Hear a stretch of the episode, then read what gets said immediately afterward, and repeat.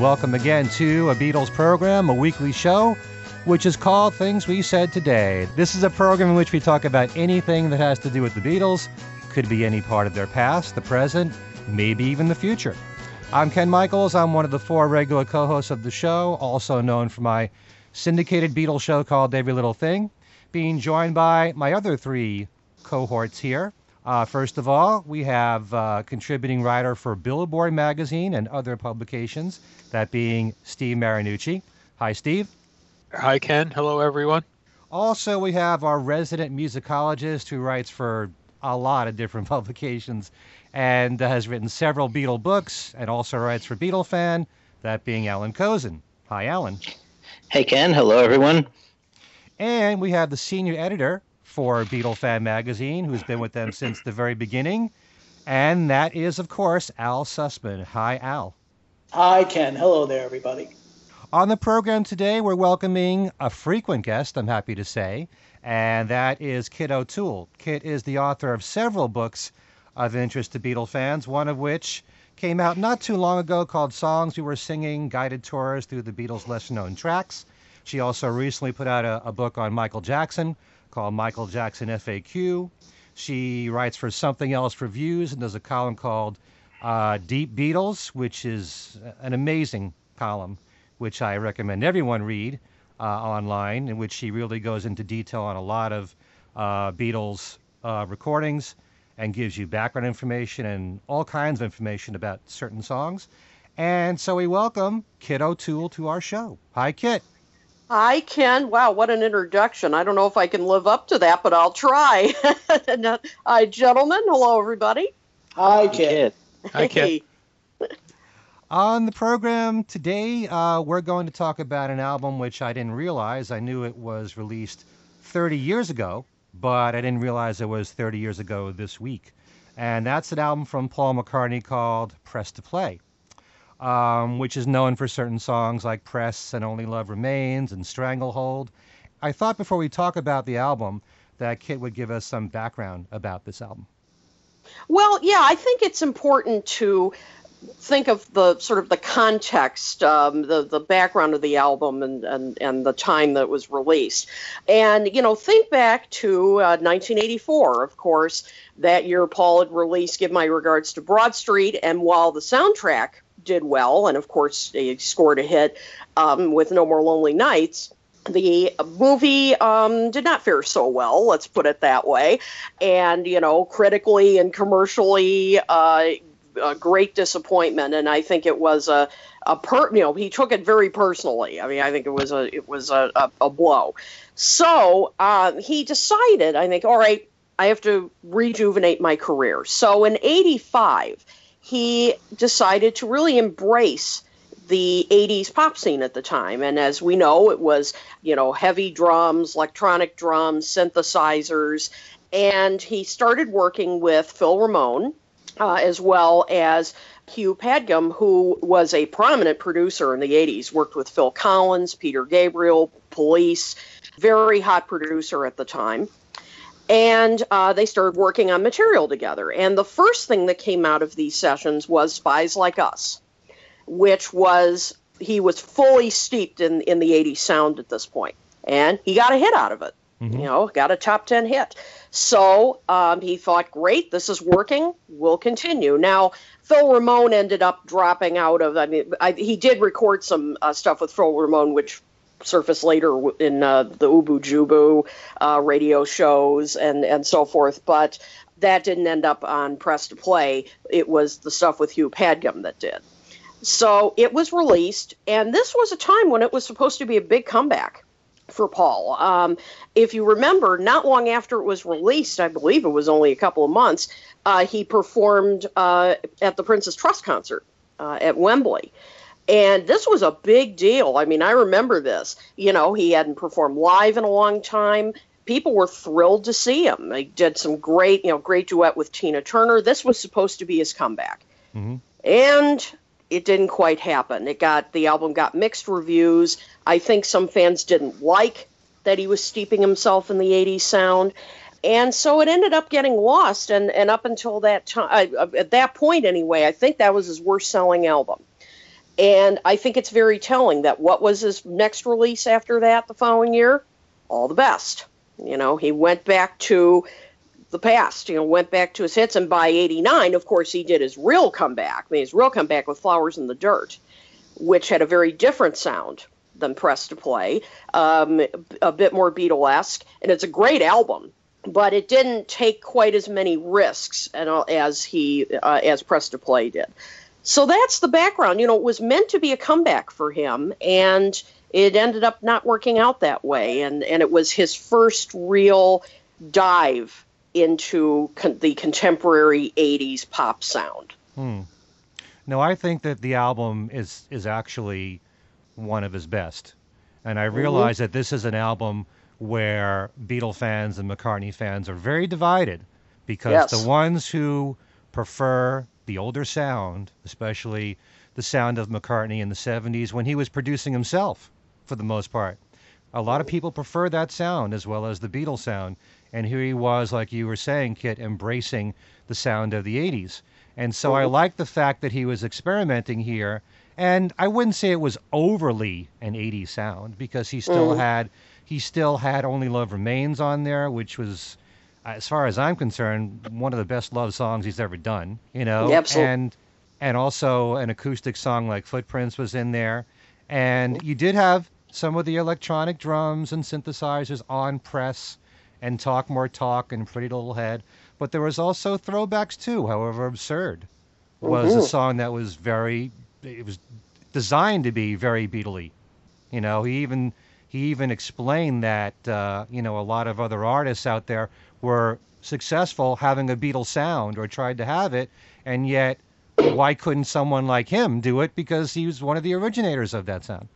So you know you had a mixture of all these different things, and yet uh, the public did not embrace it. So uh, why do you think that was? We'll start with you, Kit, and then ask everybody else. Well, I think um, you know, people were expecting to hear more of tug of war to some degree, pipes of peace, and you know, Pretty Little Head was probably a bit of a shock to people. Although listening to it now, I mean, it's very you know, it's sort of a Peter Gabriel esque kind of song. It was That's him right. really, yeah, it was him really trying some more avant-garde um, stuff. And in fact, I mean, I argue I've I've written about Press to Play before, and I argue that this was really kind of a precursor to what he do as as the fireman. You mm-hmm. know that he ended up releasing you know more of his risky stuff under that moniker, um, and you know which protected him a little bit. Um, and so I I think it was just look at the reaction he got when he collaborated with Kanye West and Rihanna. I mean, mm-hmm. that boy did that divide fans. So I think it was similar to what was going on with Press to Play. He was embracing this new sound. People were not expecting this, I don't think. Maybe you know people thought um, uh, Spies Like Us was kind of a one-off thing because it was a movie soundtrack, and so I think it alienated um, some fans that just wanted to hear the Beatlesque stuff. Right, there's always going to be those fans that want more of the same. Right. So, how about you, um, Al? Why don't you give us your opinion of the album? I, I was listening to it this afternoon for the first time in quite a while, and sort of what Kit was saying is, I mean, this is this is really an '80s album. I mean, listen, there's probably five tracks on here where it's almost as if the person singing those songs shouldn't be Paul McCartney, but should be Phil Collins. Mm. You know, that's how much the production is, you know, very reminiscent of that. Um, well, not even reminiscent, you know, because it was recorded right in the middle of the 80s, but it's it's definitely in that definitely in the in that in that playbook, if you want to call it that. And yet, it is kind of a, schiz- a schizophrenic album in that there are there is only love remains, which to me is one of the five best songs the man has ever written, hmm. and he's written a lot of good songs. Um, and uh, uh, Press is a you know was a you know very accessible single. Actually, I liked Press a lot more than Spies Like Us, But Spies Like Us was, in fact, the last time the man has gotten a top 10 hit on, you know, under his own name. Let's put it that way. Mm-hmm. Uh, it's, uh, you know, that's the way. the way it goes. That's the way it goes. But uh, certainly, the as Kit was saying, the more sort of avant-garde tracks like "Talk More Talk" and uh, and "Pretty Little Head" are uh, definitely a uh, um, they definitely were a departure. But then you've got something like "Angry," which mm. is right out of the uh, almost very nearly the Helter Skelter uh, playbook, if you want to call it that.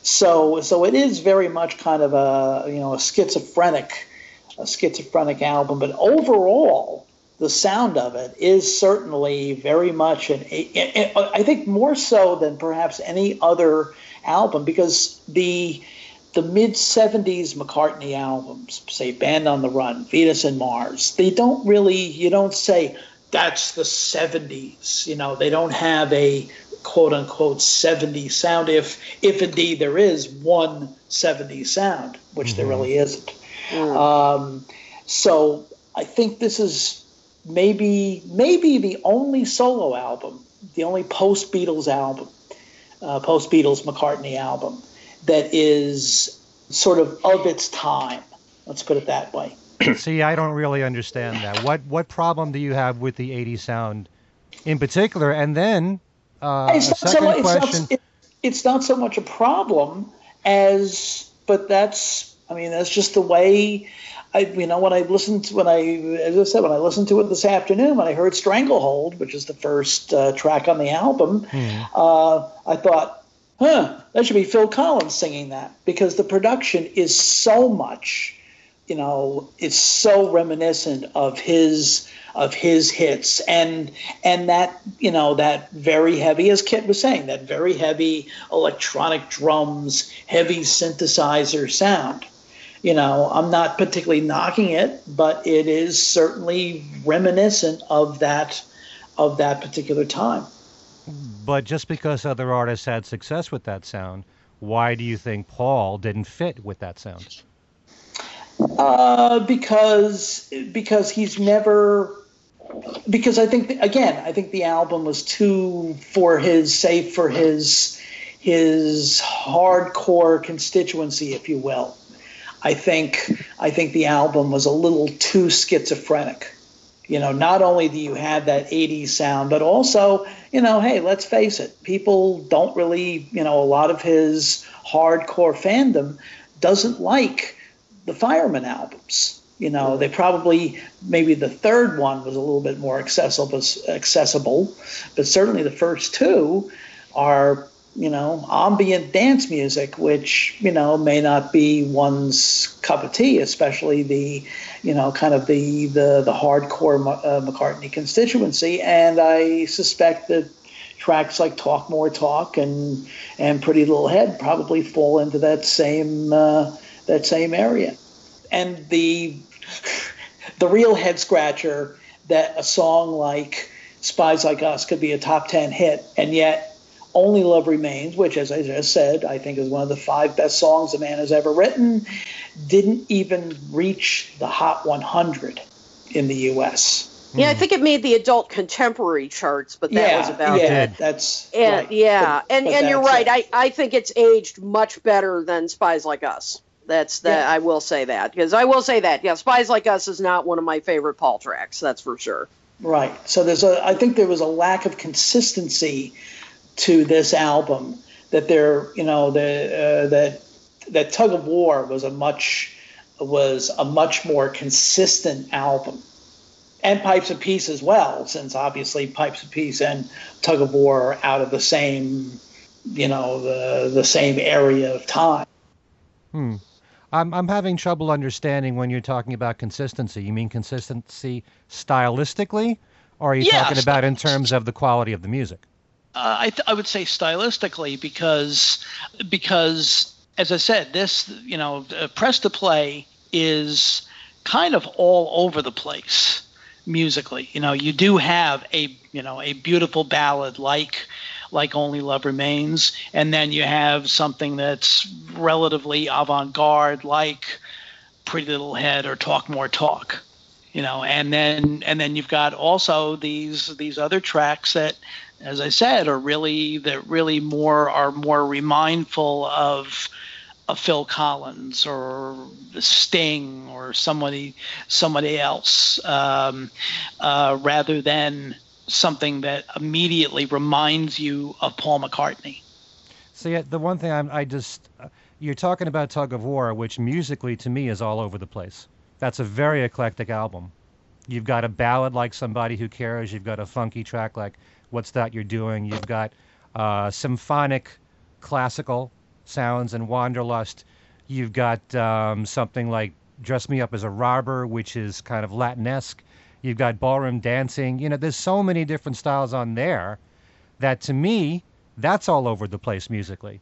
That to me Right. is the hallmark of who Paul McCartney is, and Press to Play to me is no different, only that it has more of an 80s sound. Yeah, uh, certainly. Certainly, press to play is is more.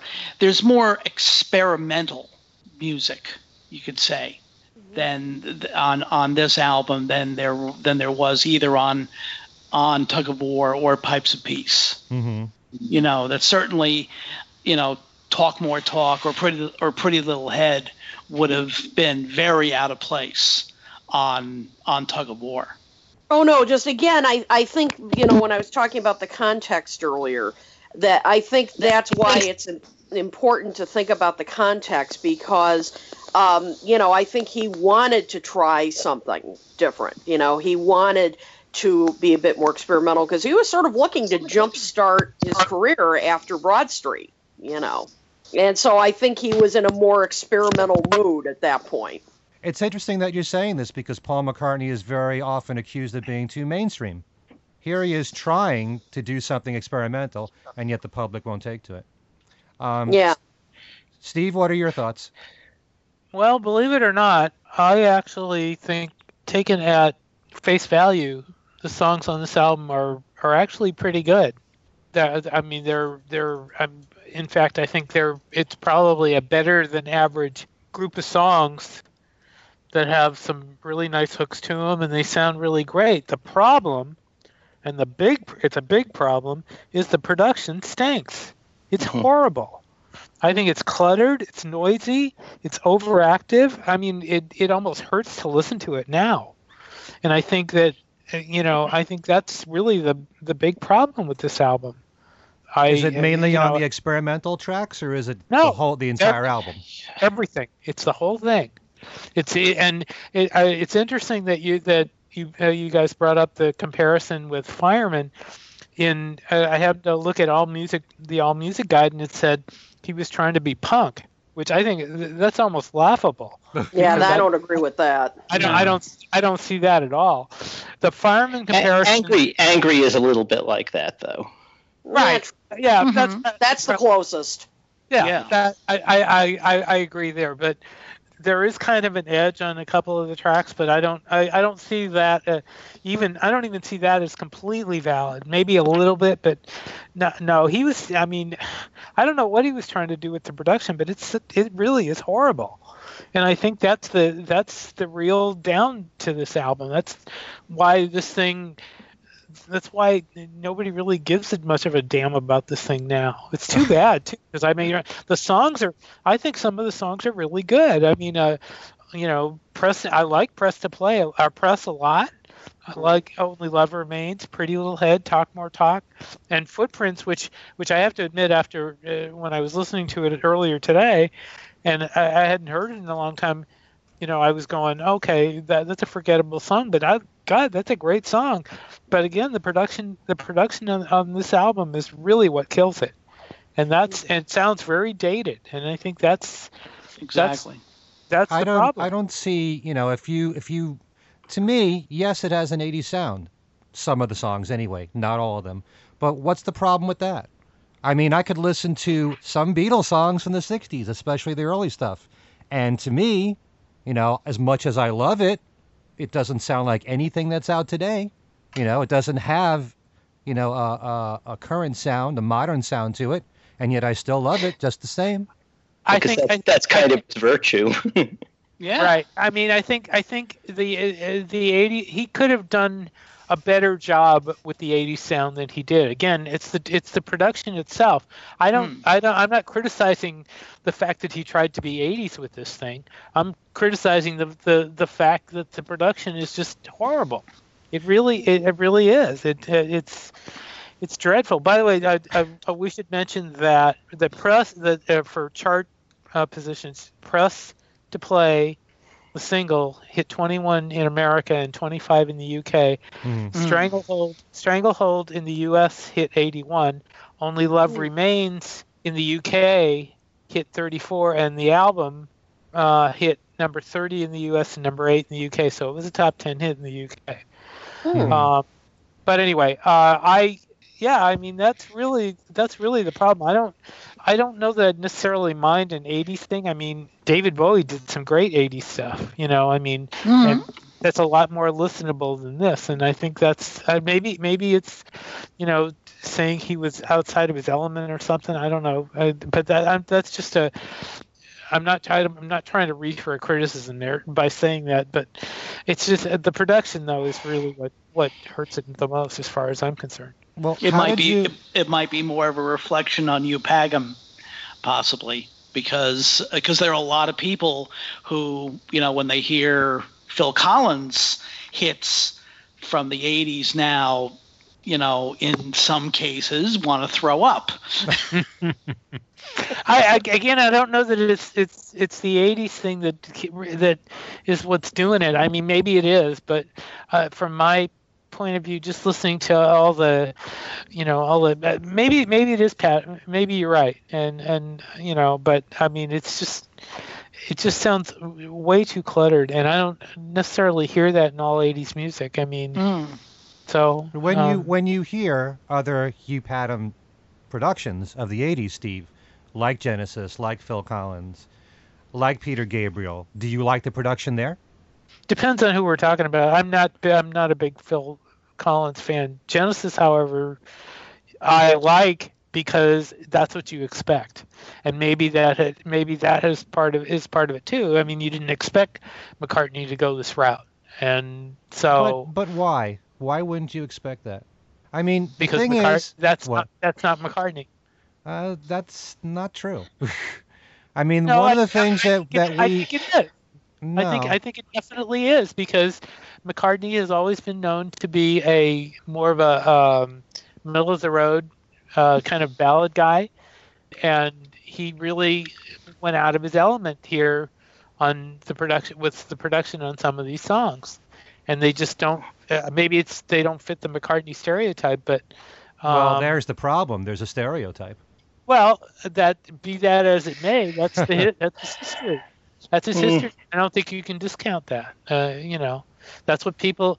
I mean, you guys were talking about what fans expect, and I kind of Mhm. said that. I went, I went, no, no, no, no, no. But maybe that, maybe that is it. I don't know. But the, like I said, the the thing that, I mean, maybe if this had been produced a little better, it would hold up a little better. But for that reason, it just it just does not hold up. It's too bad because I I do like I do think the songs some of the songs are decent. I I really do, but it's the production just doesn't make it for me. Allan, let's get your take. Okay. I'm just trying to. I'm just. I was trying to just make some notes because there's so many things to respond to. I generally agree with Steve, but I, I, I think I know what he was trying to get at, but didn't quite get there. The the production in a lot of case does ruin some of the songs, and I can Hmm. I can use as an example. Um, it's not true. The album version of It's Not True, I can't stand. And the single version, which is a completely different kind of mix hmm um, and shows the song much more than the album one does, but- which buries it under the sort of electronic production. When I, I today, okay, what I listened to today was the original album, you know, with the bonus tracks. Plus, there is a set that someone has compiled um, called called the McCartney Companion, which has you know all or most of the remixes and 10 inches and 12 inches and, right. and you know yeah. and, and uh-huh. B sides, and you know and so going down all that, you know, I sort of heard it's not true and said, oh my god, I can't stand this. If this were if this was not Paul McCartney, there is no way I would listen to this at all okay and then got down to the single mix and said uh, oh yeah oh that yeah i remember that i mean mm-hmm. the single mixes that don't get compiled on albums get buried in history you know mm-hmm. um, and That's it's a good pity. point it's a pity in, in in in a lot of cases, and then also some of the remixes of Press have really interesting stuff going on uh, mm-hmm. in them. In a lot of cases, uh, okay, here's what I think Steve may have been getting at when he when he talked about how it's not McCartney and not what you expect in McCartney. It's not that I don't think it's that Steve necessarily or or I or, or, you know various people necessarily expect him to adhere to the stereotype because he does mm-hmm. a lot of different things as you say Ken and mm-hmm. sometimes he does them successfully. In this case, I think in a lot of cases he didn't do it successfully. It was like, you know, I can listen to a Phil Collins track from that era and it works for me, but that's Phil Collins being Phil Collins in his mm. milieu. This is Paul trying to be in Phil Collins' milieu. Yeah. And I just don't get the feeling that he believes it himself. I think he he, you know, was trying to uh, consciously update the sound and you know get mm-hmm. into this 80s thing because it was the 80s and he wanted to be current and you know I totally understand a musician wanting to be current and especially if you know he's had a failure like um, Broad Street which by the way I didn't hate I mean maybe one of the few people but particularly the album I mean there's some beautiful stuff on there but nevertheless hmm. okay so let's say he's trying to overcome that it, it just seems to me and this is something that that McCartney does a lot of the time, and as as Kit says, the the Kanye thing turned a lot of people off, possibly for the same reason because he seems mm-hmm. to be he seems to be chasing after something that is inferior to his own best and not succeeding at it because I just don't just didn't feel like he believed it. It felt inauthentic to me. It felt like, you know, I'm, I'm doing the moves of an 80s thing because I'm versatile and I can do it but it just didn't it just didn't work and you know 3 years later when he went on tour you didn't hear any of that kind of stuff it was still the 80s you know mm-hmm. so um, you know, but again, you know, like like uh, some of you said, uh, pretty much everyone said, there's like a great mix of, of, of different things here. When you've got "Only Love Remains," I mean, if if if you could throw away the rest of the album, and if "Only Love Remains" was left, that would be, you know, almost worth it. Um, yep. But you know, and there are some other nice nice tunes, nice. Uh, some of the production. I mean, I kind of like the production on Press itself, but in a lot of cases, it's another problem I have with a lot of McCartney stuff. He's got the great melodies, he's got the great instrumental arrangements, and then it sounds like he spent less than three minutes writing the lyrics. I mean, Ursa Minor, Ursa Major, for God's sake. Uh, you, know, you know, some of his best work could have been just that, too. Possibly sometimes, but this wasn't. So, it, for me, of course, you know. But um, yeah, you know, so there was a lot of time I'm just listening to the tracks and saying, you know, he's got some good stuff going here. If only he had taken more time writing lyrics that, you know, meant something, th- these would be better songs. And then there was the production aspect. So, so yeah, it's kind of mixed. I mean, overall, I, I uh, like Steve. I hadn't played it in a long time, and or did Al say that? Mm-hmm. Yeah, me too.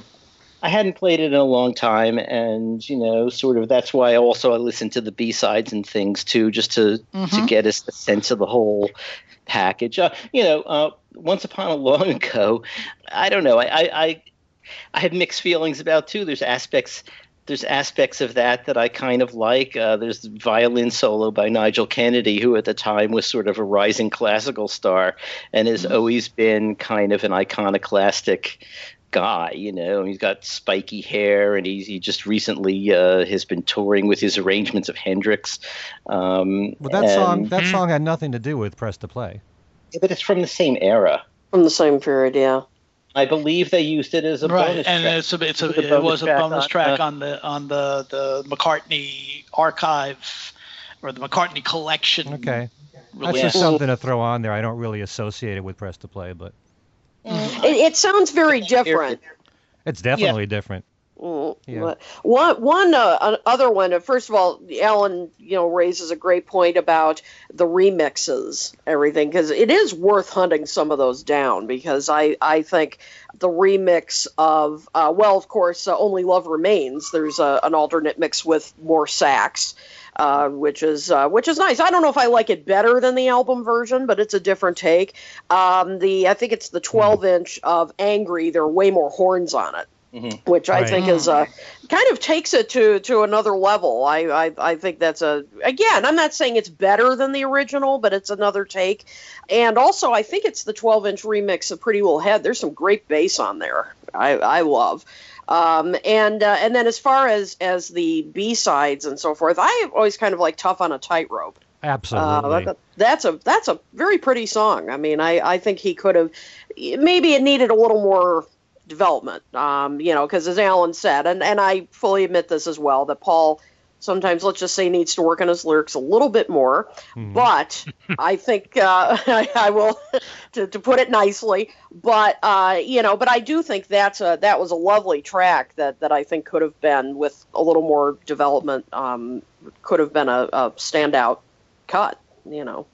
Well, I certainly think that um, the lyrics in this album are are mixed, but there's some really fine ones, and we haven't even brought up uh, the fact that he was co-writing songs with Eric Stewart at Yes. this time, Right. and in particular, "Footprints." The lyrics of that song, really beautiful imagery in that Mhm. song. Um, one of my favorite lyrics, although I'm I'm not sure if it's Paul or Eric Stewart, comes from "However Absurd." There's a great line in there that I love, which goes, "Everything is under the sun, but nothing is for keeps." I just love that line. And you know, the the lyrics in "Tough on a Tightrope" are great. That song really is a gem, and I'm glad you Yeah. brought that up, Kit. Mm. But um, you know, I, I really kind of disagree with a lot of what you guys are saying, only because I like the fact that Paul does experiment from time to time, and maybe it's just the fact that his fans don't want him to do so and want him to put out more of the same. And it could very well be, and I know Allan, you just said that Paul's trying to fit in with the 80s sound, but I do I do generally think that he was listening to a lot of what was going on then. He used to talk about he learned about new music from his kids and what they were listening to, and I think he was a fan of Peter Gabriel. And I think Mhm. that it shows in this music. I don't think that uh, it doesn't fit him. I think it fits him very well. You know, it's just that a lot of his fans didn't want to adapt to the 80s style. And um, Well, I was going to say, I mean, experimenting is fine if the experiment works. In this case, the experiment didn't work for for you know whatever reason. I mean, I, I still hold that the production is really faulty. It could have it could have worked. The songs the songs were you know it's not that the songs were bad that this doesn't work. And I I, I, I, mean I don't know if anybody feels really really badly about the songs. I mean I uh, I'm the first one to say when his songs you know aren't up to snuff, and in this case that's not the case. Well, well It's Ken just mentioned uh, the lyrics to "However Absurd," hmm, and yet the song is th- those lyrics are almost obscured by this sort of phasey vocal stu- vocal Mhm. production that that you know Well, was put was- on his on his voice. but he was going for a 60s sound with that song. Not a '60s sound. Sure, it Oh, sounds don't- like the 60s. It sounds like a Beatles song to me. Mhm. Don't you Well, think so, maybe, Kit? maybe No. Maybe what he should do when especially since he sort of did this with parts of you know tug of war is when he gets to the um, boxed set version of this if if he does he should sit down with it and completely remix it using thinking of the songs and not of it being in the 80s and give us Mm. what he would do now with the songs. I, I think that's a gr- I think that's a great idea. I, Mm. I, I do. It's really like Not you're putting not down the 80s in general. Yeah, yeah. The '80s was was was the nadir of Western Civ. so Now, now, wait a minute. You've you've got an '80s kid here, so hang on. I'm I'm I, I'm watch my out! Watch out! But my condolences, but you know you can tell that you can tell that simply by putting on any movies from the '80s, any movies from the '80s, and as soon as the soundtrack comes on, you just go, oh my god, awful synth sound they Uh-huh. used and the cheesy saxes, and uh, yeah. I'm sorry, and, the '80s. and the co- and the costumes too. The costumes are horrible. yeah. but we're we're focusing on the music here, guys. And every single decade has great music and not so great music. And a lot of the music from the 80s that I kind of resisted then, I like a lot more now. And you know, I don't just hear the songs and say, "Wow, that's the 80s." Just like when I hear "She Loves You," I don't say, "That's 1963." You know, I don't just think of the year. I just think of whether or not I enjoy the whole experience of the song, not just the year that- or the decade. Except except that she loves you doesn't scream 1963. Stranglehold screams 1986. hmm Yeah, but what's Or- wrong with that anyway? What's wrong with, you know, thinking of a song and tying it to a year? As, as You much as I resent music that. Just- being timeless. Yeah, that's the thing that uh, that his his work, most of Paul's work is indeed, as Allan just said, timeless. This is not timeless. This is Hmm. of a time. I should sorry, I, I should hesitate to add that my remix idea was like not instead of the '86 album, but as a, as an alternate addition to the box set. Yeah. hmm Well, I Yeah, that'd you're, be interesting. you're feeling this Yeah. way because you don't like the 80s. Well, you know, there is a lot of '80s music I do like, but uh, I don't like a lot of the '80s music in general. I don't like the I don't like the production styles, as Steve pointed out. And although, as, as Steve also pointed out, there is some great stuff that does work. You know, Bowie and Gabriel and and Mhm. various.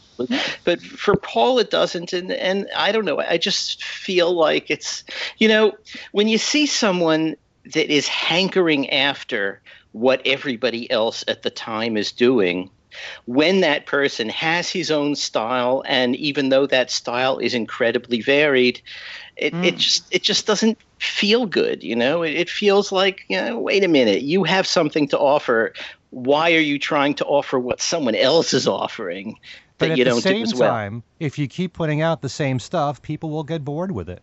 So what's wrong with trying to um, experiment more and feel what's going on in the music scene at that time and reflect that?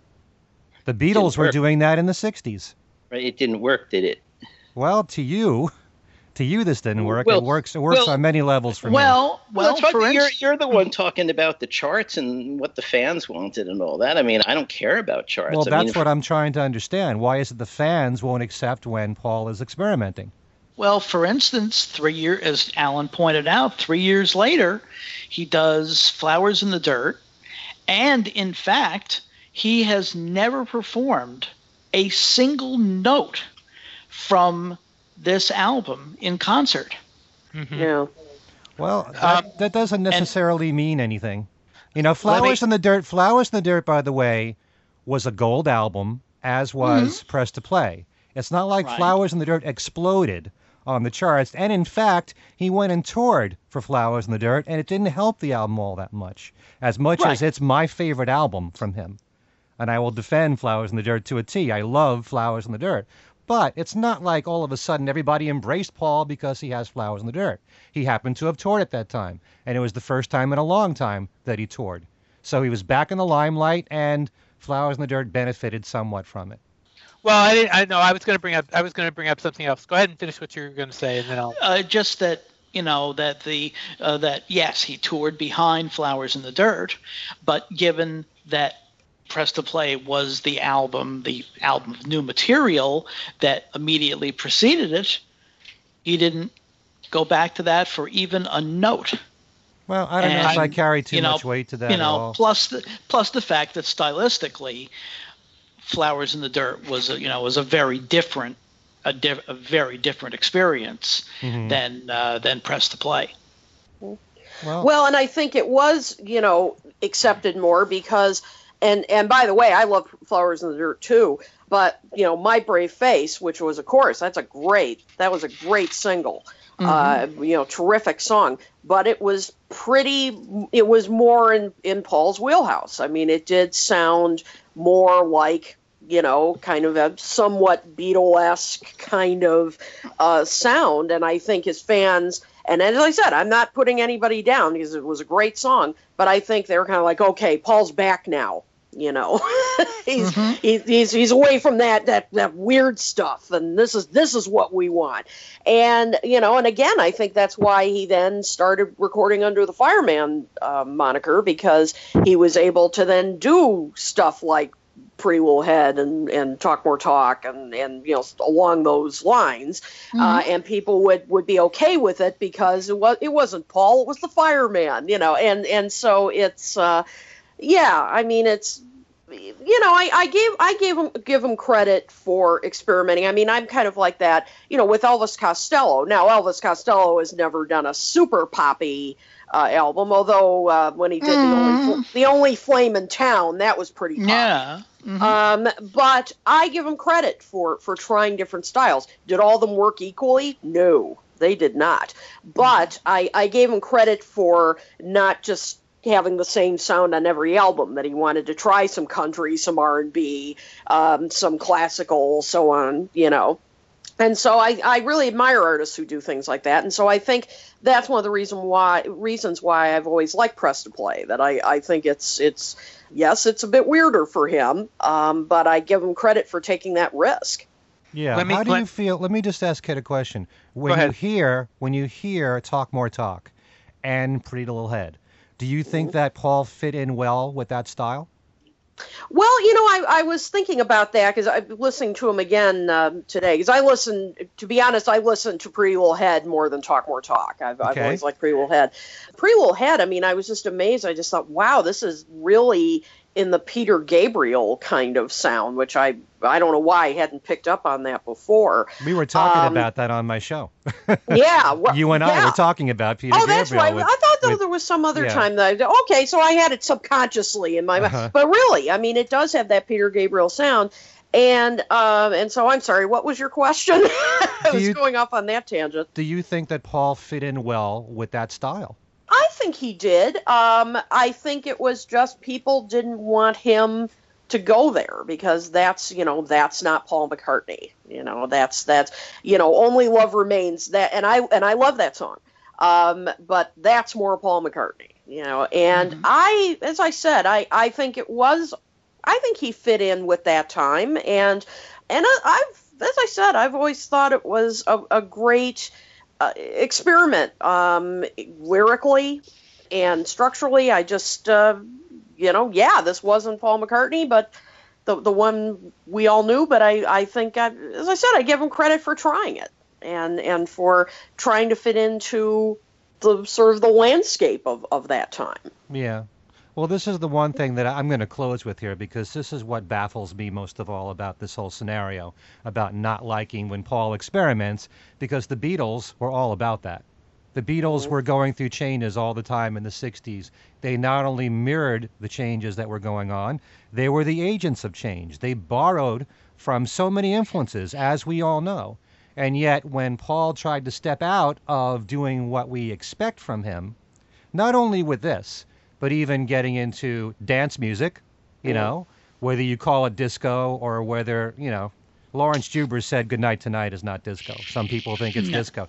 And yet there are some fans who just don't want him to do anything different other than what they consider to be what he's comfortable with, the ballads and the rockers that we're used to hearing from the Beatle days and and uh, and the Wings period.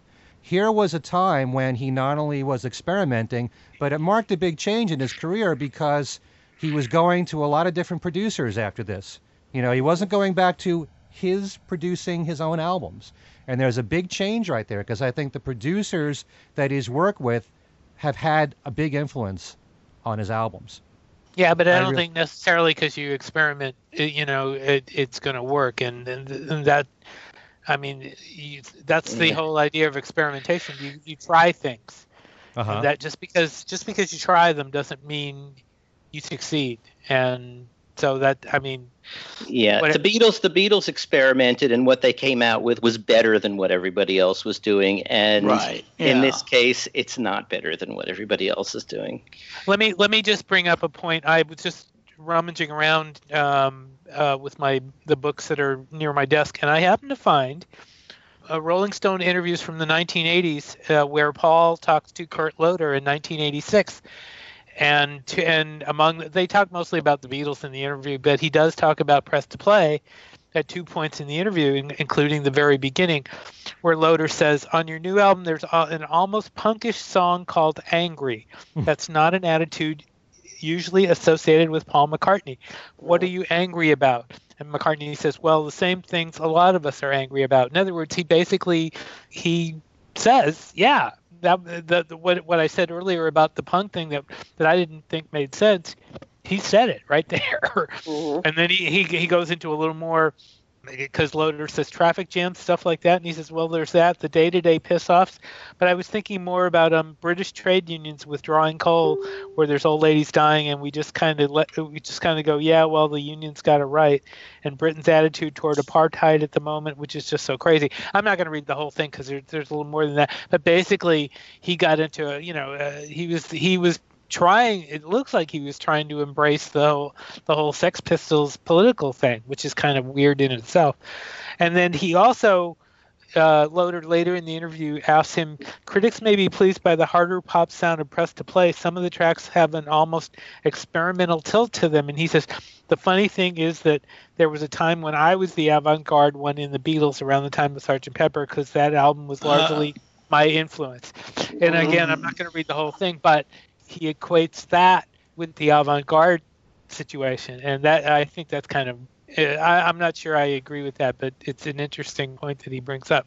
Anyway, I just wanted to, to bring those points up because we kind of we kind of looked at that earlier and we said no, but apparently that's what he was thinking. So Well, and that, and that's interesting that you bring it up, Steve, because I remember the following year after the press, you know, after Press to Play didn't perform, you know, commercially, he did an interview with um, a magazine I miss very much, Musician, and um, that was a great, great magazine. And he was on the cover and he was promoting all the best. And I think the the headline was even McCartney gets angry or something like that. And he really that was one of the angrier interviews that I've seen him do. And he was returning to the theme of, you know, everybody thinks that John was the avant-garde one, but I was doing it first. And you know, he was going into all that again and was saying that he felt that since John's death he had been sort of sainted and that, you know, and I mean he just really gave a pretty candid interview, and he was definitely in an angry period uh, Mhm. right there. And I think part of it may have been the the, the commercial disappointment of of uh, press to play. So you know, so yeah, I think maybe for a couple of years he was sort of in that space. You know, There's the aftermath of John's death, and Right. everybody saying that he was the genius and noticing his contributions more so than Paul and the others. And I think that really got to him. So it's a combination of that. But at the same time, I think Paul was so used to having success that when you have an album like this and it doesn't perform the way that he expected it to, then in the back of his mind he's thinking, well, I should be doing something else, or maybe it wasn't my best work. He, t- he has a tendency to look at the charts and then judge whether or not whether or not the, the music is good or not. But there's so many factors as to why certain records sell and why they don't sell. And he mm-hmm. doesn't really realize that. He's just the artist. it was a top ten in the UK. remember? Right. But So- maybe he was thinking about the U.S. or worldwide. It didn't get the reception Mhm. overall that it should have gotten.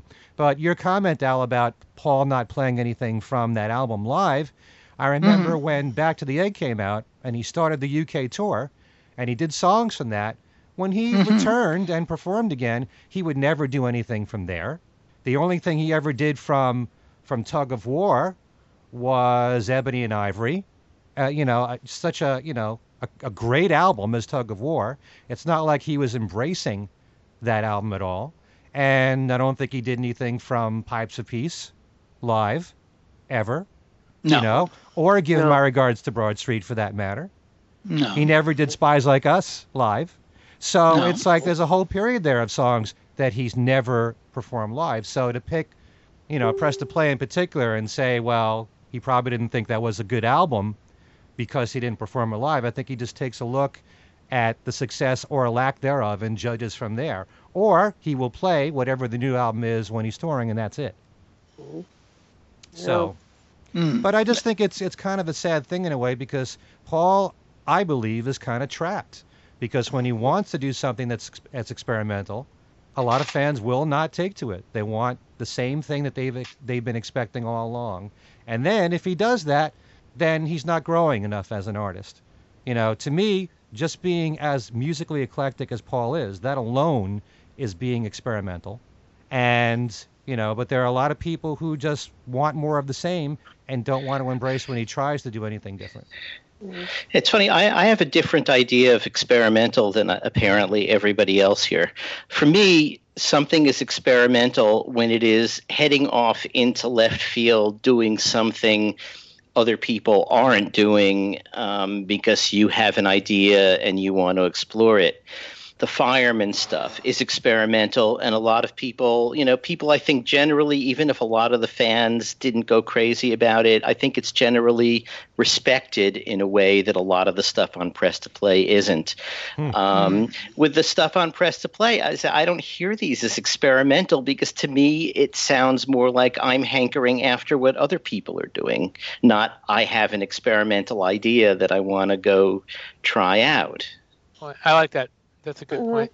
I guess it also depends on, you know, I don't mean to to get picky or anything, but you know, maybe we're thinking of experimental in this case in terms of it's experimental for Paul McCartney.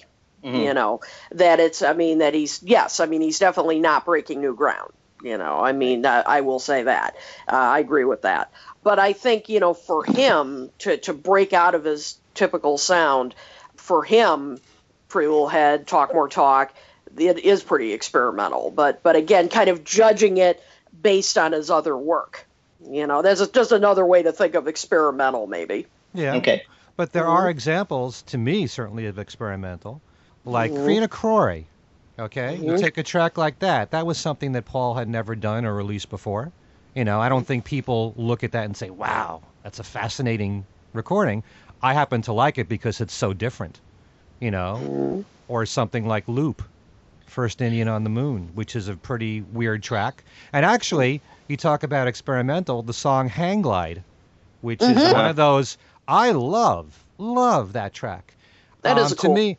Yeah, it doesn't sound like anything Paul's ever done before, and it has a real new age feel to it. So you know, here's a, here's a case of, and and I love examples of when an artist would put out something, and to an audience, uh, if you were to play Pretty Little Head to an audience that's heard Paul McCartney before, but didn't hear that song before, they wouldn't think it's him. Mm. And obviously, Hang Glide being an instrumental, people wouldn't know it, but you know, it's it's um it's definitely different for something, Yeah. you know, for what Paul has done. And I think you know he tried to, he tried to reach out and do something, you know, out of what people expect of him. But anyway, are we done talking about press to play?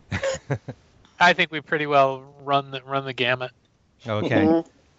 Well, All right. all I can say, all I can say is that probably if you hear somebody at the next Paul concert screaming, uh, "Play uh, Dress Me Up as a Robber or Stranglehold," that'd probably be me. So you know. I'm that nerd. I'd be saying Hang Glide. Yeah, well, that too, absolutely. Uh huh. All right. Uh, we have another anniversary to take note of here. And actually, we're recording this on August the 29th. So we are noti- noting the uh, very last concert that the Beatles performed, and that was at Candlestick Park. And so, what would you guys like to say about their last show? Let's start. Well, we'll start with Kit.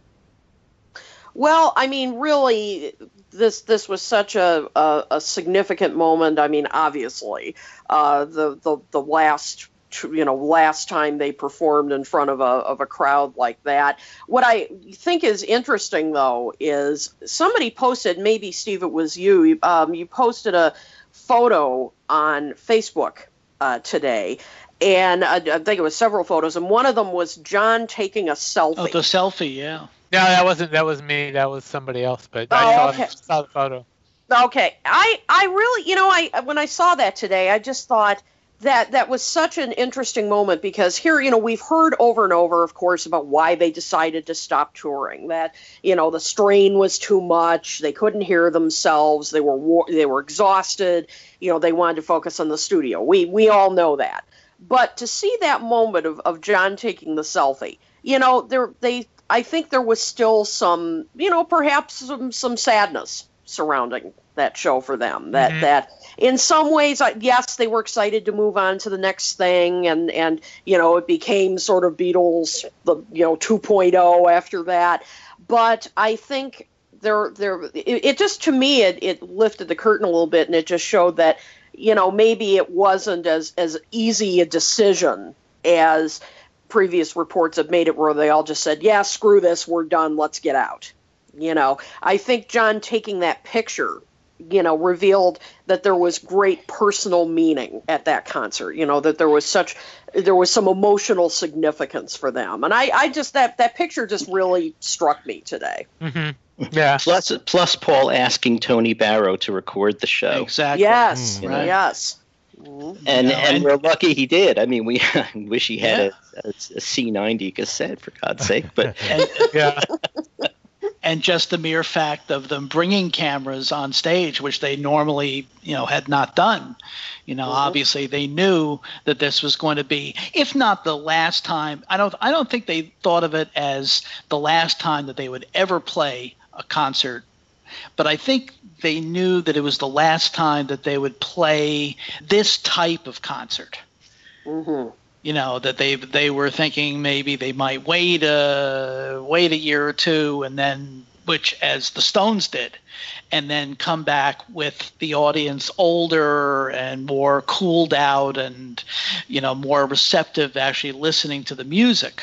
Unfortunately they never you know events uh, the way things panned out, they never got to that point of of being ready to go back out as a either as a touring band or as just as a concertizing act mm. you know so it's so so i think they they knew that this was the end of at least one phase of their career and it's interesting when you when you listen to the tape that uh, allan just uh, referenced that you know, people, uh, you know, people have made a big deal of the fact that oh, they didn't work, they didn't do anything from Revolver on that tour, and yet it's not like they were doing "She Loves You" and "I Want to Hold Your Hand" and "Can't Buy Me Love." They had stopped doing those songs a good couple of years before. Mm-hmm. You know, they were, you know, if you look at the other than obviously "I Want to Be Your Man," which had kind of which had replaced Boys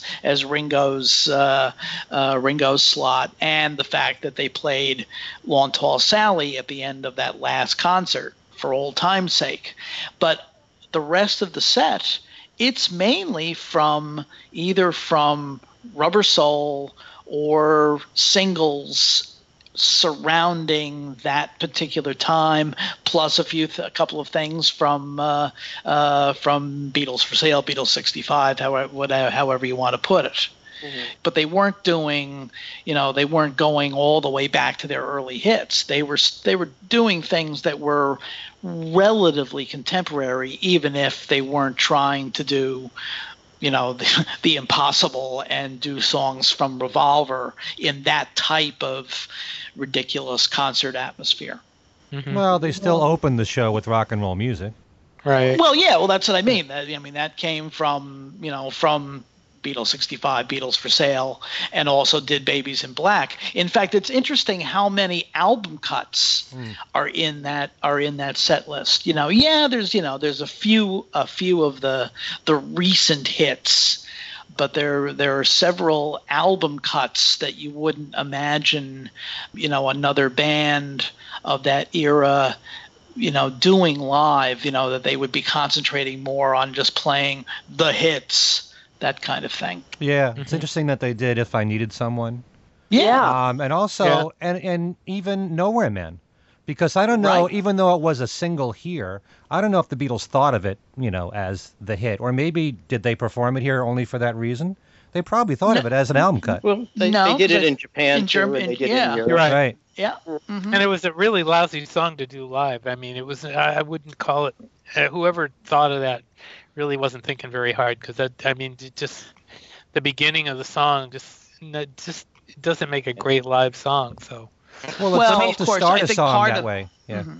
Yeah. Well, yeah. part of, part of that is from is the fact that they really by that point they really were not trying all that hard no. You know, you can you can tell listening to songs like "If I Needed Someone" and "Nowhere Man" and "Paperback Writer" that they really were not trying to really faithfully reproduce the record. You know, they were just doing kind of like a half-hearted version because they knew nobody was listening. Yeah. Let me let me say let me say a couple of things about the anniversary. Number one, for I know Ken's been out there, um, but for mm. those who have not been to Candlestick Park, the Beatles playing that venue had to be the microcosm of what a hellhole touring was for them. Mm-hmm. Because on a on a really bad night, and you can hear McCartney on the tape say yeah. how cold it is.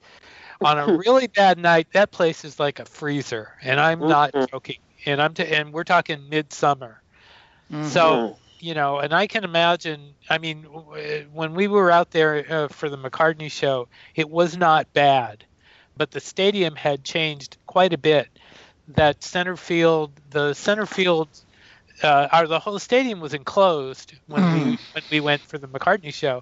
It was not enclosed for the Beatles show, so the right. wind came straight off the bay, and there were. I mean, I I have been in there uh, I attended many Giants games before they moved to AT&T Park. I'm not kidding.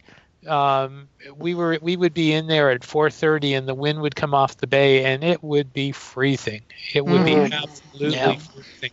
So I can imagine what it was like for them standing up on that stage even though they were and it was a raised stage they were they weren't uh, right on you know um, i mean what it must have been. I mean it must have been really really cold. And the other thing in the interview i did for billboard when i was talking with nancy last night we were communicating on um, and she said i feel melancholy today and i said why and she said John and George are gone 50 years ago, the last Beatles concert. And I hadn't really thought about that. But she said, I bet I, I, am not the only one who feels that way. And I agree. And I use that at the end of the story because I, I think she's absolutely right. That there are probably a lot of people thinking about that and thinking how much it was the end of the era. But the nice thing, and, and I, I don't mean to sound like a you know a promo guy, but I mean the music is still with us and always will be. Thank God. Um, I mean, there are it's it's with us in all sorts of interesting ways now. If you want to talk about the Love Show and all and and some of the other things they've done, but it's not showing any sign of leaving. And for that, you know, I guess we should be grateful. That's not true with every group in the 60s that, oh uh, no i mean that's that I mean, that's you know really i mean that's it's the reason why we're still why we're doing this 50 right. 50 years later Right. You know, nobody nobody thought in those terms. You know, 50 years ago, they, uh, you know, the, everybody thought that uh, they'd be forgotten in another three or four years. Yep. Exactly, exactly. So, for that, I mean, just to bring up those two things, as far as the concert itself goes, you know, it it was typical of what they had been doing. But uh, I, I will say also too that um, I guess it was last year, I had an opportunity to tour the dressing room where they were um, before the show, and it had not changed appreciably in the time the 50 in the 49 years. It mm, looked very much the same, including the bath. We went into the bathrooms and we were and and uh, my friend uh, Michael Furnett, who was with me, Michael, if you're listening, hello. He had pictures uh, on his camera that the Jim uh, uh, copies of the Jim Marshall photos, and we were comparing various sites in the in the um, in the in the dressing room. And damn it looked it looked so much the same. It was it was hilarious. It was unbelievable. So there you go about that um, mm. but anyway. I do wonder sometimes with all the hell that the Beatles went through in 66 if they didn't have all that hell if they didn't have the the Beatles being bigger than Jesus controversy, mm. if they didn't have everything going on in the Philippines and Budokan and the Ku Klux Klan and all that, and all they had to deal with was just performing, even if they were bored with performing, would they have continued the following year if they didn't have all that, you know, calamity going on? I don't They- think so.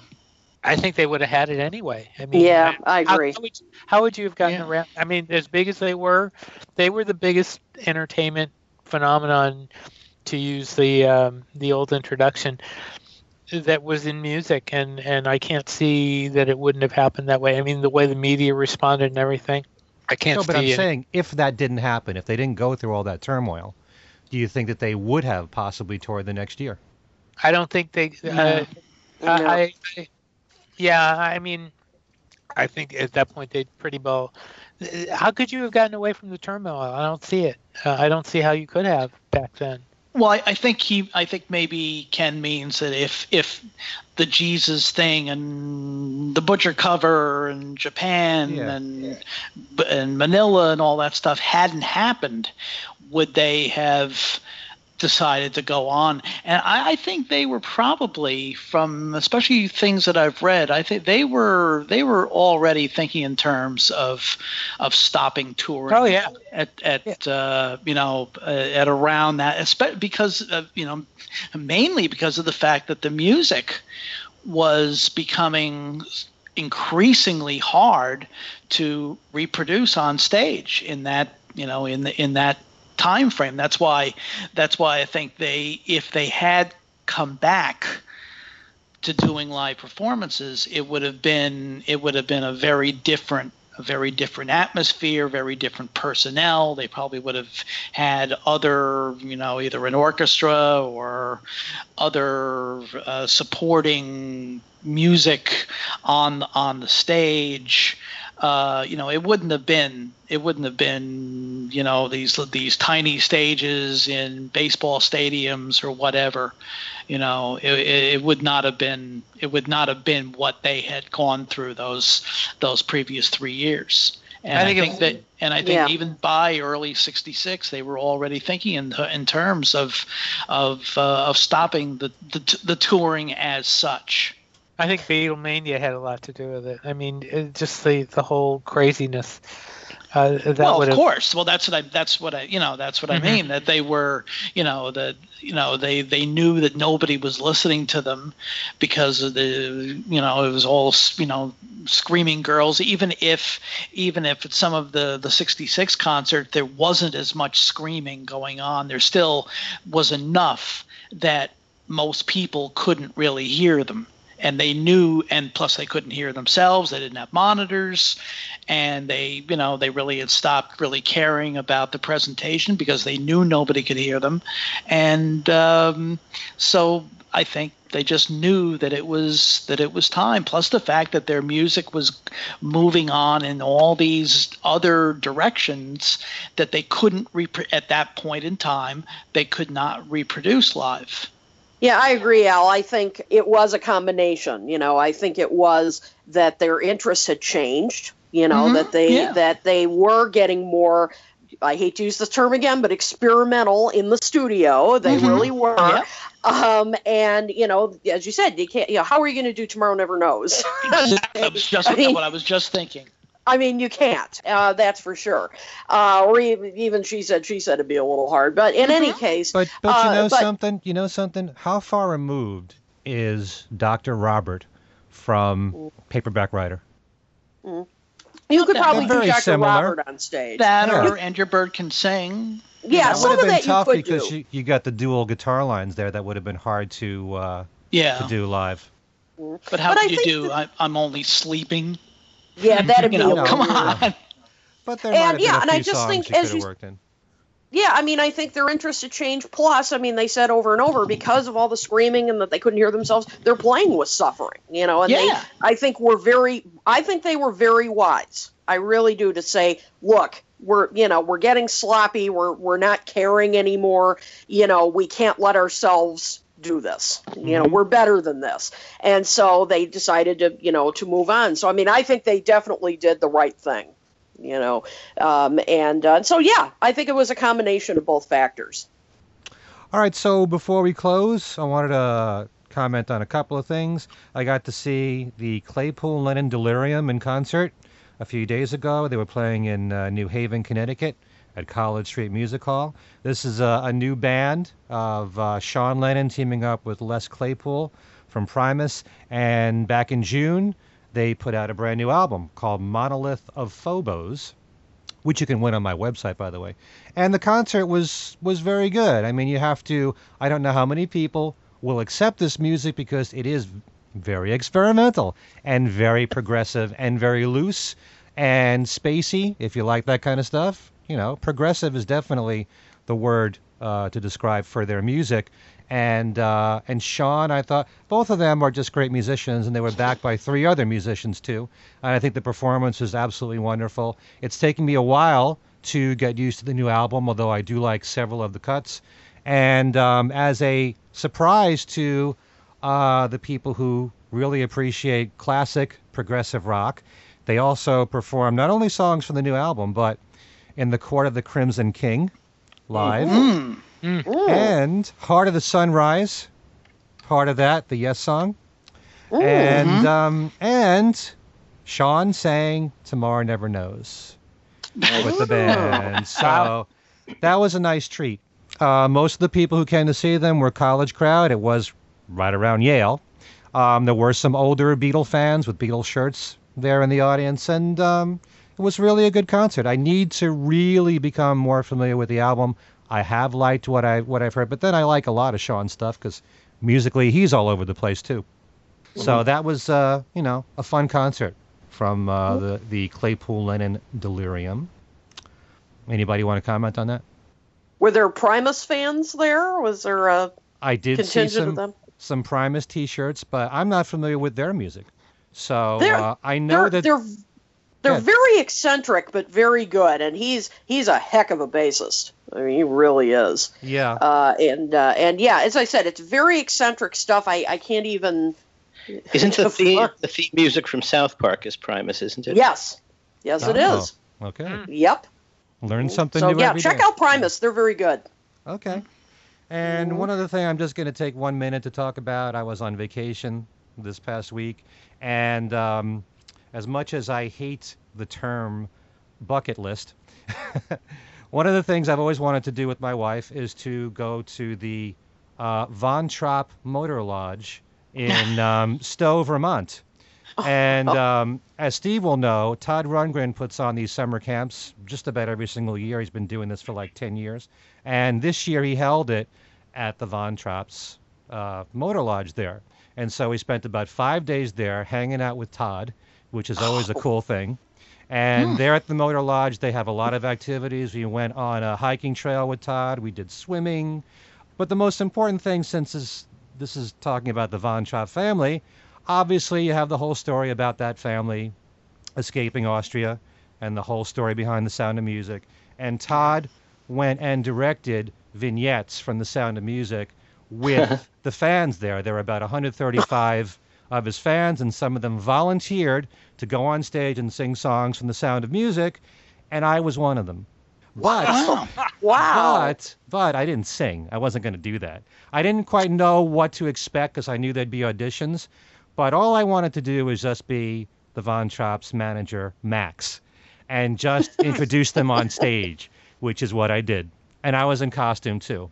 But the the most fascinating thing about that week was not just spending time with Todd, but I got to witness him directing a musical and giving everybody direction on what he felt should be done for each song.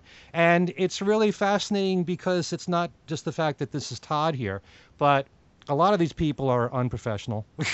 They're not used to performing live, and some of them are. Some of them are really good singers.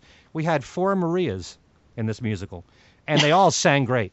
They were all phenomenal. So um, I had a blast doing this. But to watch Todd in action and to give direction, you know, and to see what he's like, and sometimes he can be very demanding, you know, and and not realizing that most of these fans here are doing this to have fun, and he's taking it real seriously. And uh, so I had so much fun doing this. So um, apart from the fact that I learned a lot about the Von Trapps, and uh, you know, and hung out with Todd and and uh, and his fans, and I've done this now for several years. In fact, the time I met Steve a couple of years ago was because he had a summer camp in California, in Cambria, and it just so happens that when Paul played at Candlestick Park, it was a few days before the summer camp, so I tied the two together, and I was able to see Paul at that concert with Steve. Right. So, Cool. um, you know, this is the first time since then that uh, we spent time with Todd. So, and the Sound of Music has the one Beatle connection, which is that it's mentioned in Yellow Submarine. So, um, oh yes. Oh my god. Yeah. Whoa. the That's hills are alive. that- yeah. so, um, sound of music. so that's Right. what I did uh, on my summer vacation. As Cheech Did you t- did say. you did you tell him he has to start singing "Open My Eyes" with uh, the All Stars? I didn't tell him that, but um, you know, Todd. The, the thing about Todd is, is that, and and people who have listened to me talk about him here on the show, I admire the man so much because he is the independent, the ultimate independent artist who does what he wants on his own terms, except when he's with Ringo.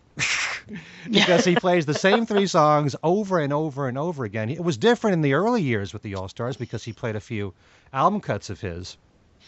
Um, but now it's it's it's always um, I saw the light, bang the drum all day, and love is the answer. He would not do that for anybody else, other than Ringo. And he does he does um, try to accommodate. He tries to fit his schedule around when Ringo needs him. And Ringo Mhm. loves this band so much that he's still on stage with Ring with uh, Ringo. So Yeah. um, and Todd always tours. So he's got to make sure that he can fit in that time, that concentrated time with Ringo. So, and uh, you know, being with Ringo for four or five years with this band, plus the previous All Star bands, they've gotten really close. So, um, you know, they've become good friends. Hmm. So you're saying that's not a that's not a uh, a show that they're putting on as far as the way they like each other. The the the uh, the no, uh, it's for real. The camaraderie. It's for Mm. real. I mean, why else would Ringo keep the same band for four or five years?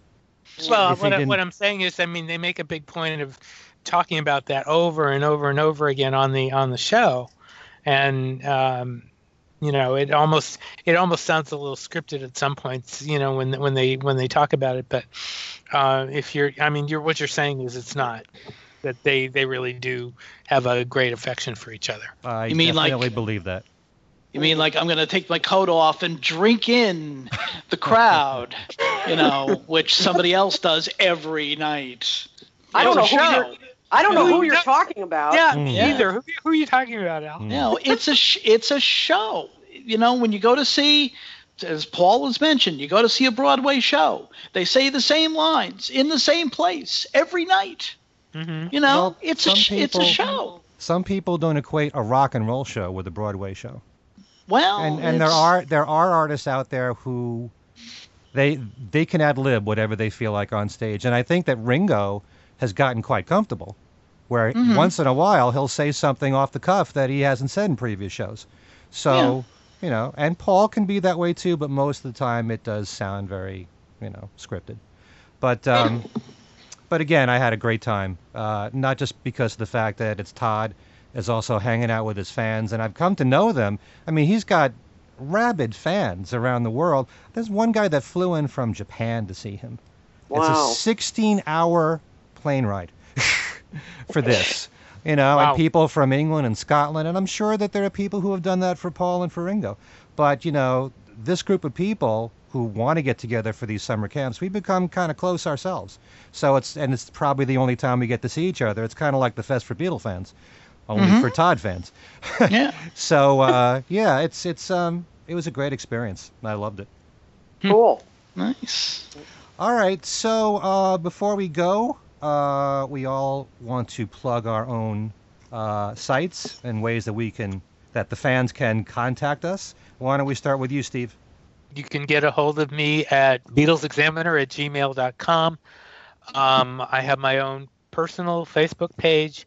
There's also a, a Beatles news group that I run called Beatles News and Commentary, where we can talk about uh, what's going on Beatle wise and uh, and trade stories and whatever. And um, uh, and I'm also writing for Billboard.com and AXS.com. So, in fact, I just had a story today. Most recent was an interview with somebody who had been at the Candlestick Show. So, anyway, uh, look for me uh, in both places.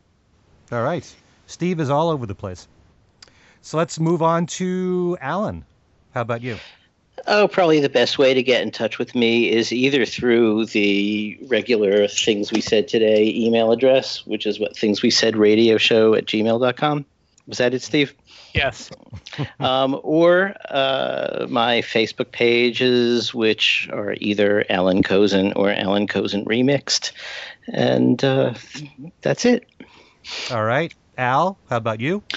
Uh, probably the easiest is through uh, either uh, Facebook, uh, Al Sussman, or Twitter at ASUSS49, or through Beatlefan Magazine, www.beatlefan.com. And I have in my hand, hot off the uh, the mailbox, the uh, the brand new issue of, of Beatlefan Magazine, which has a uh, a uh, a very much expanded version of Allan's uh, piece that was in the New York Times about the uh, the 10th anniversary of, of Love.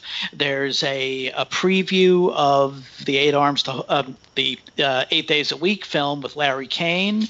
Uh, Dr. O'Toole has a review of, of Piers Hemmingsen's book on on the Beatles' Canadian releases. Uh, there's a, a, big section on Revolver, and I do uh, kind of a take a page from the Changin' Times playbook and take a look at what else was happening during a uh, kind of a grim summer of, of 1966 that kind of set the stage for for the tour and Revolver and uh, and all and all the rest of it, uh, and and much more uh, in the brand new issue of Beatlefan magazine. And um, again, you're probably the easiest way to get it is at www.beatlefan.com. Uh, you can subscribe at the at the website.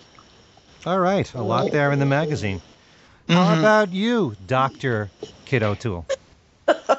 well, you can uh, find me. I have a website, uh, www.kitotoole.com. Uh, you can also find me on Twitter, um, the imaginative um, handle Kit O'Toole. And you can also find me on Facebook. Um, and uh, occasionally, as, as many of you know, I, I do on my personal Facebook page a Facebook Live session where I talk a little bit about you know stuff I'm working on, and um, and if you want to ask questions or or send comments, uh, you can do that. And I I post when I'm going to do that on my Facebook page, so you can also talk to me that way.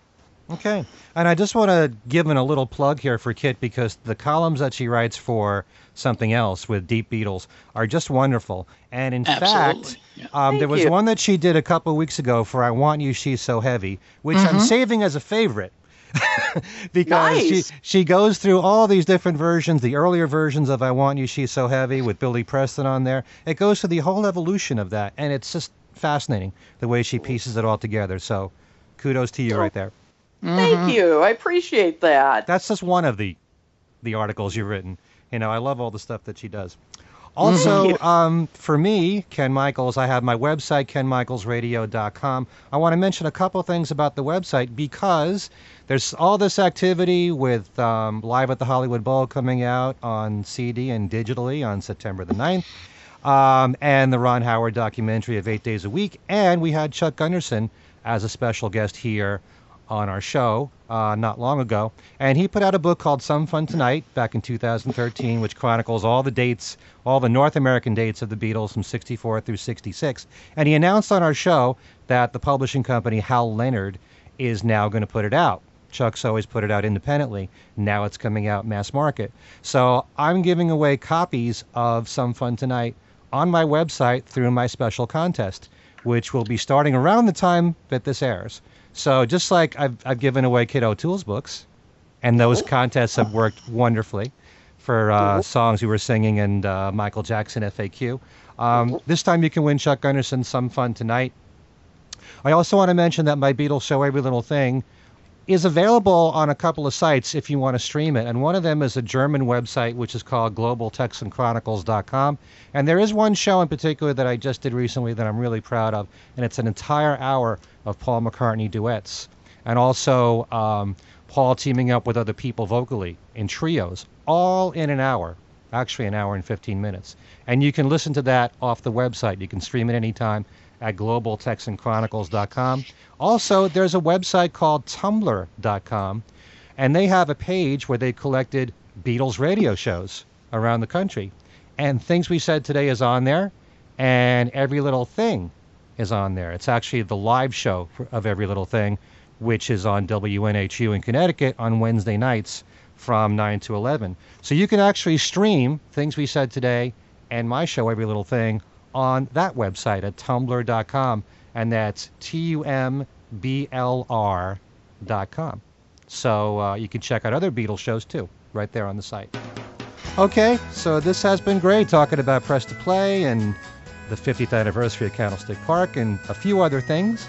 So, on behalf of Steve Marinucci, Allan Kozinn, Al Sussman, and our special guest, Dr. Kit O'Toole, this is Ken Michaels saying thanks so much for listening and we will see you next time.